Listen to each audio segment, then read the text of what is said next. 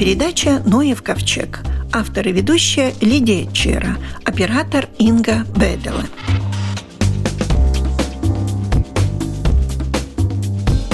Наше насекомое года я позволила себе перевести как великий караед, пожиратель хвои. Ну, наверное, это звучит не так. Энтомолог Арвид Баршевский. Как называется правильно насекомое года? Э, по-русски сразу я, наверное, даже и буду тоже переводить как-то. Но это один очень-очень редкий вид усачей, дровосеков из семейства усачей, и э, который развивается на сухих засохших, упавших, в принципе, хвойных стволах.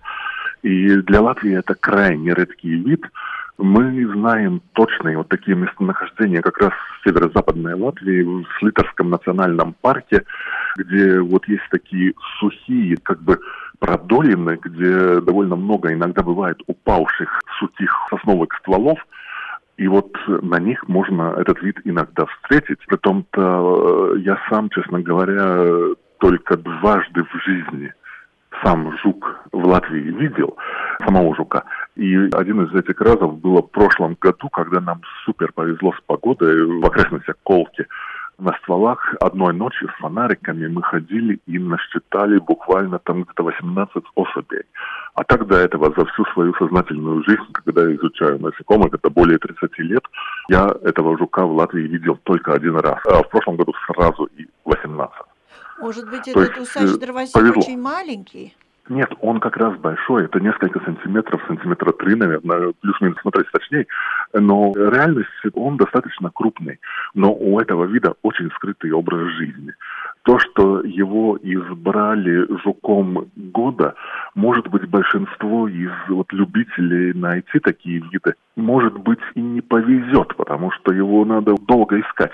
Но это будет, я думаю, для всех большое приключение, потому что э, каждый может попытаться найти. Если вы найдете, это будет уже сенсацией, потому что каждая новая находка – это очень важно для нас. Этот вид охраняемый, он э, крайне редок, и самое главное, по этому виду можно судить вот о таких натуральных, нетронутых лесах, и в принципе его ну, нужно охранять. Потому что на самом деле хоть лесов в Латвии у нас и много, но они достаточно хозяйственные, то есть они достаточно, как я говорю, тронутые такие людьми. И вот для этого вида, наверное, все меньше и меньше таких мест, где опавшие стволы сосны не убираются, а стоят и гниют там долгие года. И вот таких мест мало, поэтому этот вид и, редкий. Но у него еще особенность, он ведет скрытный образ жизни. Чаще всего его можно увидеть ночью с фонариком. А кто из нас там по лесам бродит ночью с фонариком? Очень интересный вид, и я очень надеюсь, что он заинтересует э, жителей Латвии, и все-таки кто-то, может быть, выйдет где-то, если он знает такие места, где есть упавшие хвойные стволы, особенно сосновые, сухие, засохшие. И главное, еще на солнце, нагреваемом таком месте, где солнце светит. Вот если вы найдете, точно ваше имя опубликуют, потому что это крайне редкий вид, и он крайне интересна, любая новая находка для нас. Вы меня научили, приучили к тому, что каждый жук приносит какую-то пользу. Усач дровосек, какую пользу он приносит? Он приносит как раз такую пользу, что в натуральных таких условиях в природе, когда человек не вмешивается, если дерево упало, с годами это дерево превращается в такую труху и, и просто гниет. То есть натуральный круговорот веществ. И вот этот вид как раз и один из тех, личинки его развивается вот в такой засохшей твердой древесине сосны, и они грызут ее, то есть в лесу они помогают быстрее перегнивать вот этим упавшим стволам, а одновременно, если они грызут, там образуются какие-то ходы, там уже заселяются э, другие виды, там заселяются какие-то грибы, тоже споры заносятся. И таким образом вот в природе происходит этот круговорот веществ. То есть э, этот вид не делает никакого вреда природе, хоть он и называется дровосек, э, усач, мы знаем, что многие виды как могут быть техническими вредителями древесины, но вот эти виды как раз они развиваются вот в таких местах, где вот эти стволы лежат долго, они нагреты солнцем летом, им нужна вот такая, такая температура высокая, нагретая. нагретый ствол. И вот они таким образом помогают в природе вот этому естественному круговороту веществ. То есть они помогают лесу, по сути. Но он не хищник. Нет, ни в коем случае. Дровосеков вообще нету. Хищников, все усачи, они питаются древесиной. Только вопрос какой? Некоторые живой древесиной, а некоторые вот упавшей сухой древесиной. Вот этот вид как раз тот, который питается упавшей сухой, сухими бревнами, сухими стволами, которые в лесу где-то лежат десятилетиями буквально. Но сейчас они зимуют. Сейчас они зимуют, да, конечно, сейчас они зимуют в тех же самых стволах, а взрослых жуков нету. Они очень э, короткий период летом только бывают, а зимуют вот в стадиях личинок, в, стадии, ну, в основном в стадии личинок. Потом они где-то к лету превратятся в куколку, и из ствола выгрызет, ну, вылетит жук. Их дело потом найти партнера, спариться, отложить яйца и опять умереть. И всю основной период жизни, там буквально пару лет может быть, они будут как личинки, они будут перерабатывать древесину эту. А взрослая жизнь, если так можно сказать, хоть жуки не, не бывают взрослыми, они вылупляются такими, как... они сразу вылупляются такой величины, какую они проживают всю жизнь. И у них короткая жизнь это. Основная цель встретиться, спариться и отложить яйца. И все. И дальше жизнь идет в стадии личинки. Яйца, я, яйцо, личинка, куколка. А когда личинка, они, ну вот тогда грызут эту древесину? Древесину грызут личинки, да. Взрослая особь это только так? Ну, они летают, их очень трудно заметить. То есть надо вот знать такие вот места, где да, стволы лежат днем на солнце, нагреваются, а потом уже вечером, ночью с фонариком можно в таких местах искать. И если кто-то вот из радиослушателей найдет, сообщайте обязательно, мы будем очень рады, будем проверять эти места, потому что это крайне редкий вид и крайне важный. Он не только в Латвии, он в целом ареале считается редкостью, и он очень, очень важен. Просто любая находка очень важна для того, чтобы потом думать, как его лучше охранять. Но он входит в Красную книгу Латвии? Да, он охраняемый. Тем более, что э, в Латвии очень небольшое количество находок, в основном это вот в районе северо-западной Латвии. Но, по сути, если, конечно, лучше поискать, я думаю, бы нашлось и, может быть, больше.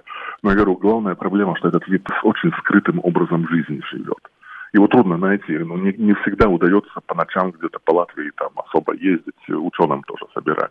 Насколько разнообразна природа? Это просто... Э, да, природа наша очень разнообразна, и самое главное, что это фантастическая возможность любому из нас заинтересоваться природой. И вот ради интереса хотя бы в окрестностях своего сельского дома, дачи попытаться, а вдруг удастся летом просто пройтись, посмотреть и с фонариком – и фотографируйте. Главное, не забудьте сфотографировать. И тогда вот реально присылайте нам в Долгопилс, присылайте в Латвийский университет, в Музей природы. Мы все очень заинтересованы в любой информации о любой новой находке. И любая эта новая находка обязательно будет опубликована. Дабы с даты можно самому тоже уже поместить информацию. Главное, чтобы было фото, что четко ясно, что это тот же самый вид. Очень похожих, я бы сказал, что нету, но для неспециалиста может оказаться и другой какой-то вид похожий. Если вы посмотрите в интернете и введете трагосома депсариум, латинское название, вы четко увидите, как он выглядит. И очень много фотографий в интернете, потому что это редкость. Значит, будем искать. Да. Я очень надеюсь, потому что для нас тоже интересно, потому что сейчас последние года, хотя бы благодаря тому, что у людей есть мобильные телефоны и можно сфотографировать все, что угодно, если вы увидели что-то интересное, не бойтесь писать мне. Арвид Башевский, Долготовский университет, меня можно в Фейсбуке найти. И я стараюсь всегда ответить всем, кто присылал фотографию. Очень много редкостей мы нашли благодаря именно жителям, которые что-то увидели, что-то прислали, сфотографировали. Поэтому я могу только радоваться, если люди не боятся, спрашивают или на Фейсбуке, или просто присылают. Так что мы только рады этому, потому что таким образом можно много чего нового найти в Латвии, потому что люди видят много чего, а мы приедем, вот не повезет там с погодой, а с чем-то, и мы не увидим этого. А если вы случайно заметили, не бойтесь фотографировать, присылать фотографии жуков. Для нас это очень важно. Подождем, когда кончится зима, согреет Конечно. солнышко, древесину, тогда пойдем искать. Спасибо. Да. Главное популяризировать и в такое вот ковидное время, может, не стоит почаще выйти в лес, просто пройтись, очистить голову от этой дури всей, и увидите, всем станет лучше, просто больше в природе бывать. У нашего микрофона был энтомолог Арвид Борщевский.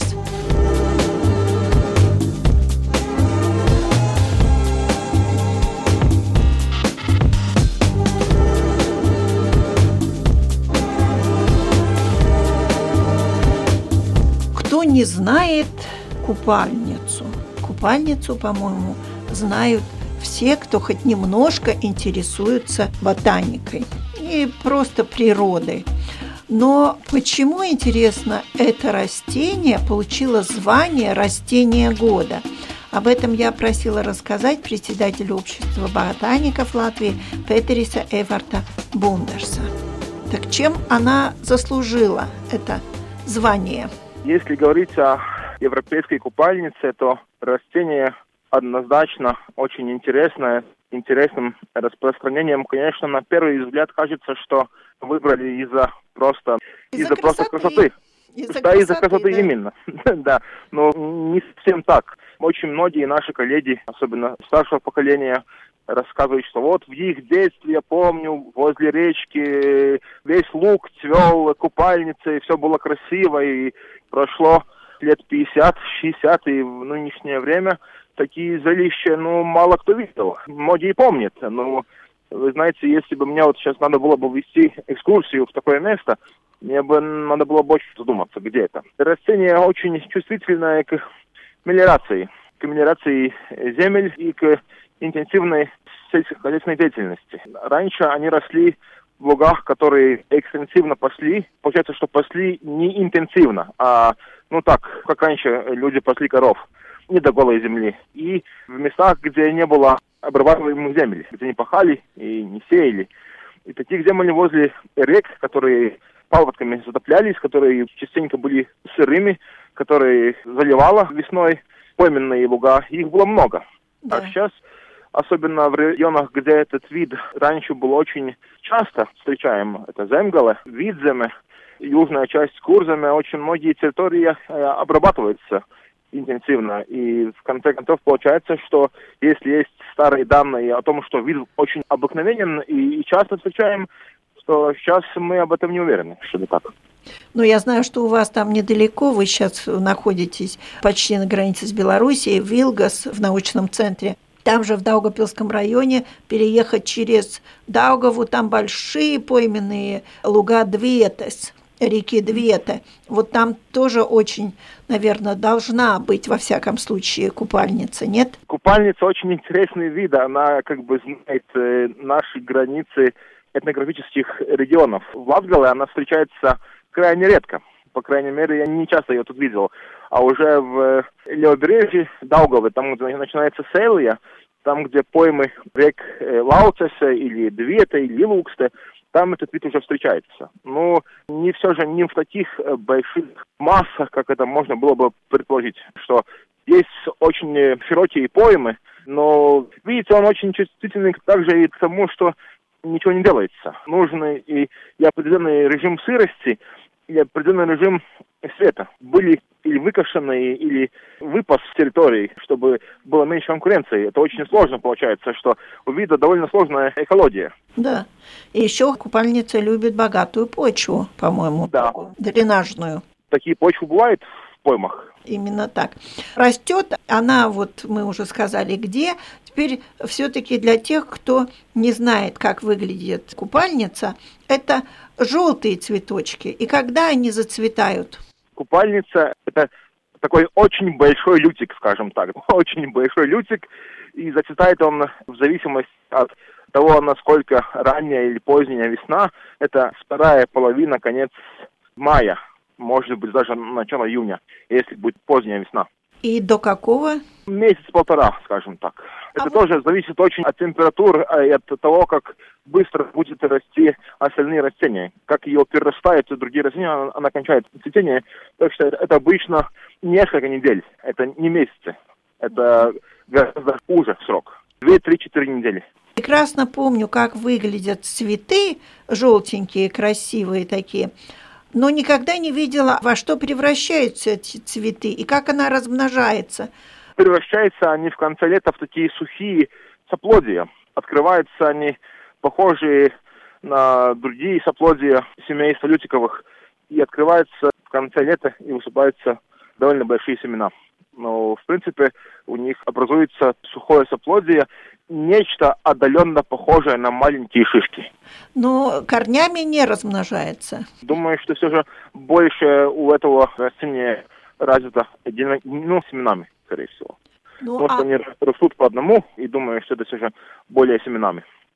ну, я так понимаю, чтобы получить семена, этот цветочек должен кто-то опылять. Кто? Да. У этого вида нету специфических опылителей. Думаю, что это может быть и пчелы, и шмели, и другие опылители. Там нет специфики. Аромат, запах у цветочков есть? Да, да. Нежные, да, это как бы, ну, не орхидеи и не фиалки, но аромат у них может быть не очень сильный, но и имеется.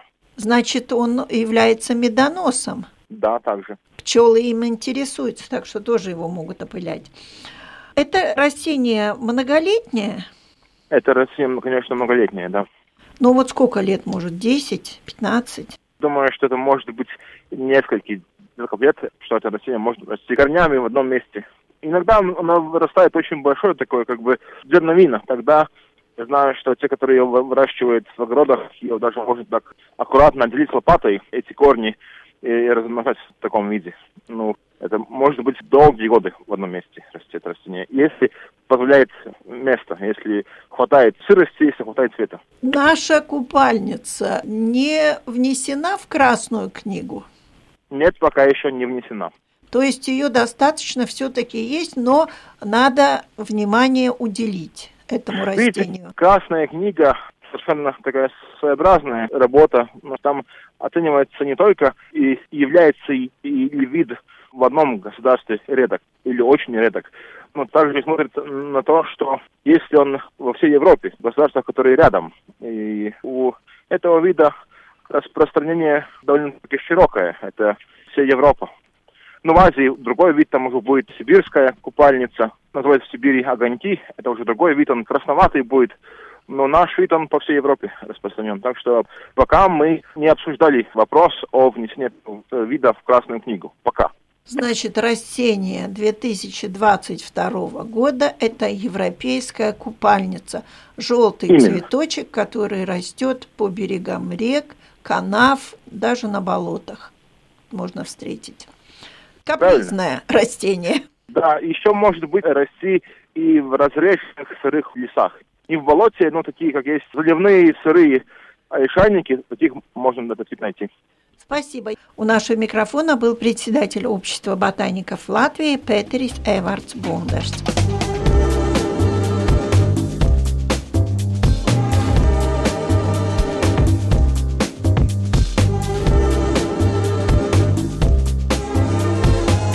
Мы находимся в музее Латвийского университета, и мой собеседник, хранитель фондов Марис Рудзитис.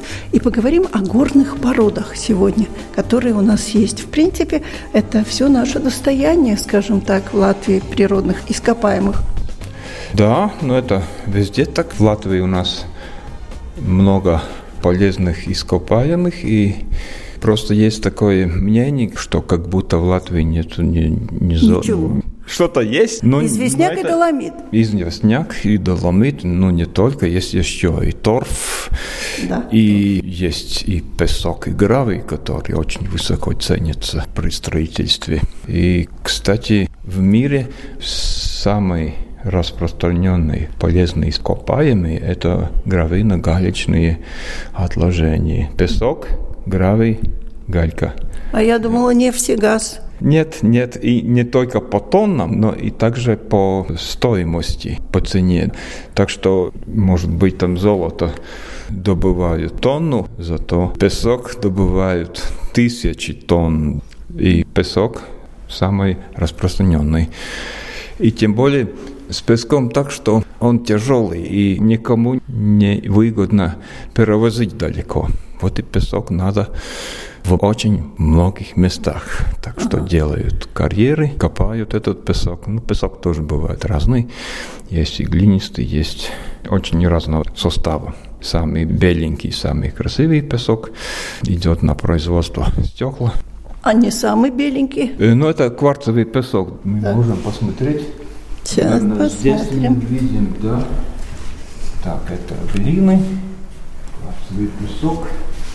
Вот глины, которые идет. Кварцевый Кварцевый, песок. кварцевый песок. Вот, вот. он, Вот он. Ну, здесь, правда, не кварцевый. Здесь а как почему раз... написано «дзедоша смятость»? А, он такой, вот этого мы не видим, но это когда вот по Рижскому морю идешь. И да, песок поет, поет да, да, это я знаю. Он не во всех местах поет.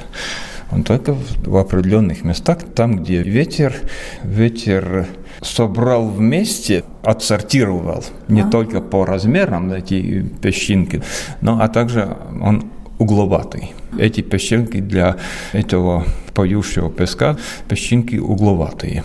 Они как будто ломаются. И звук такой происходит. Да, да, да. Но это саукрасты и это Юрмала. Э, да, это вот когда этот материал миллионами лет находится в море, тогда из этого материала это все полевые шпаты и слюды вымываются, и остается один кварц, который самый крепкий.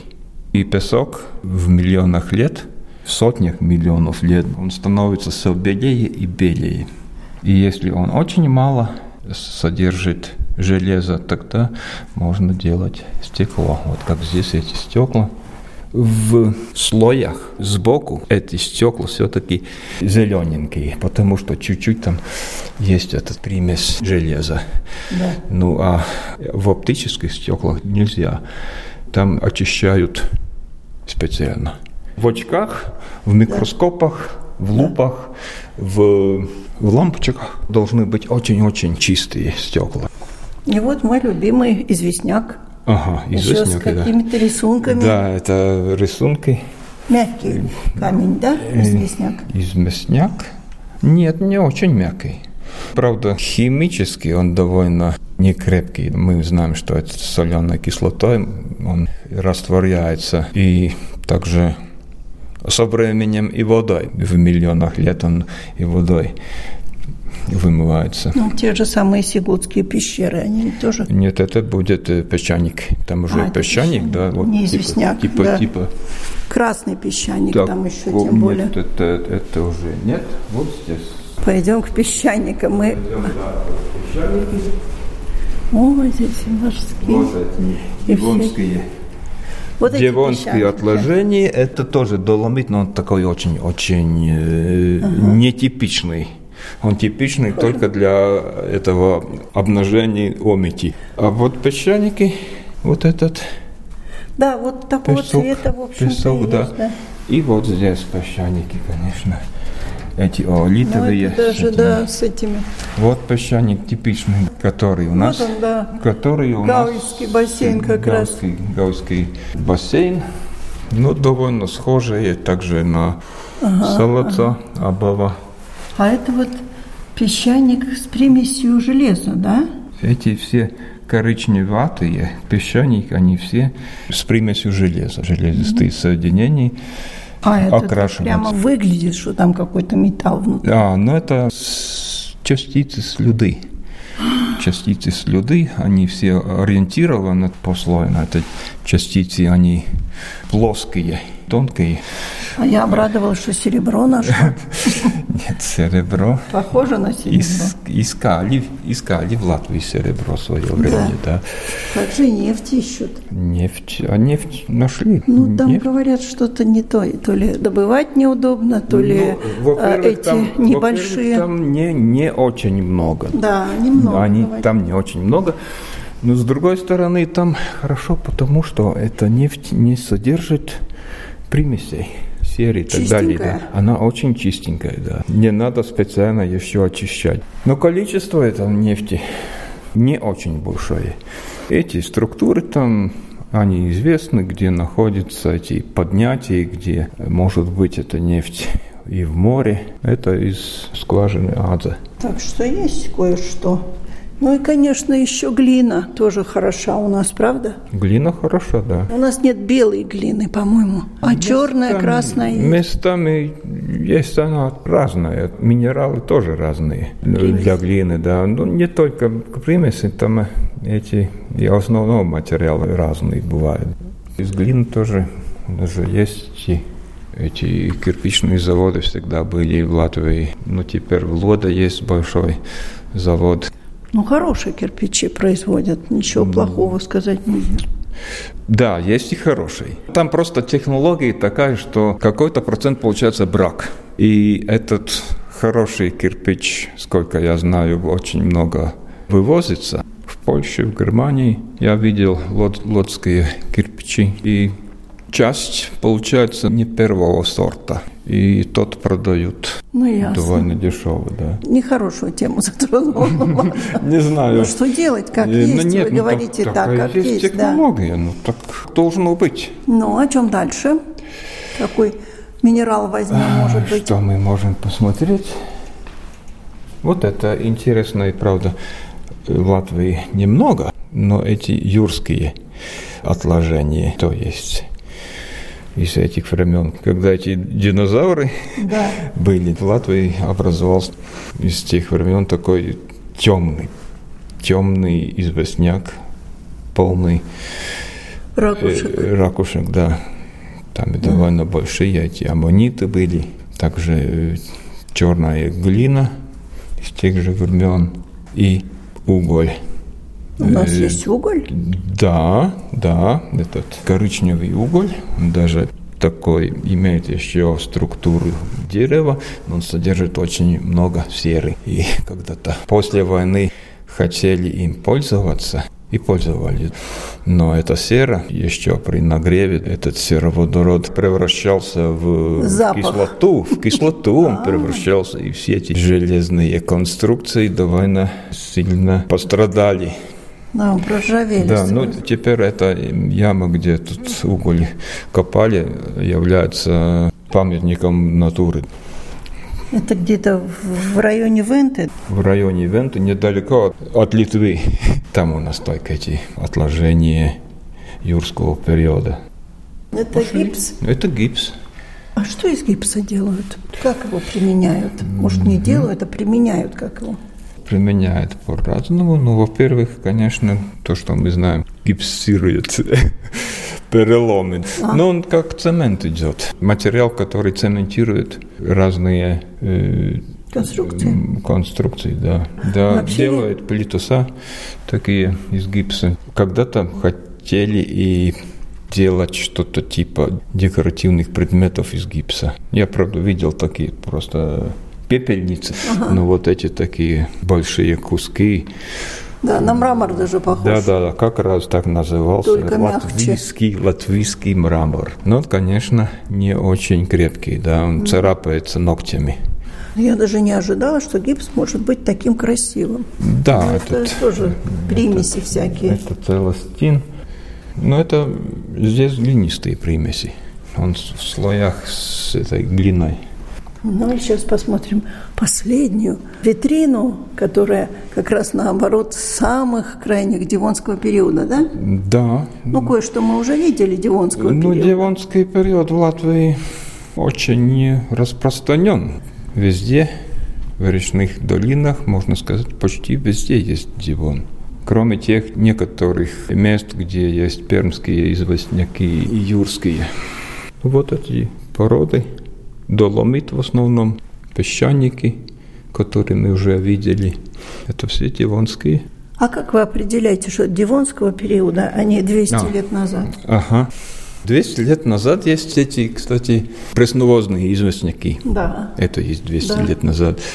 Но это дивонские, потому что это, они находятся в своих дивонских слоях. Они в слоях, и слои у нас не так, как в горах, где они там перевернуты и перекручены и перемешаны. Но у нас очень-очень хоризонтально залегание этих пород. И мы видим. Конечно, если подобрать кусок горной породы на дороге или на железнодорожном между рельс, то там все может быть. Ну а так, если в природе, по оврагам рек, по камнеломням, по побережью, да, там видно просто эти угу. слои в основном. То, что мы видим, это дивонские. Ну что, вы меня убедили, что Латвия не так уж бедна на природные ископаемые. Спасибо. Ну, да. Так оно и есть. У нашего микрофона был хранитель фондов Музея Латвийского университета Марис Рудзитис. На этом наша программа заканчивается. Всего вам доброго.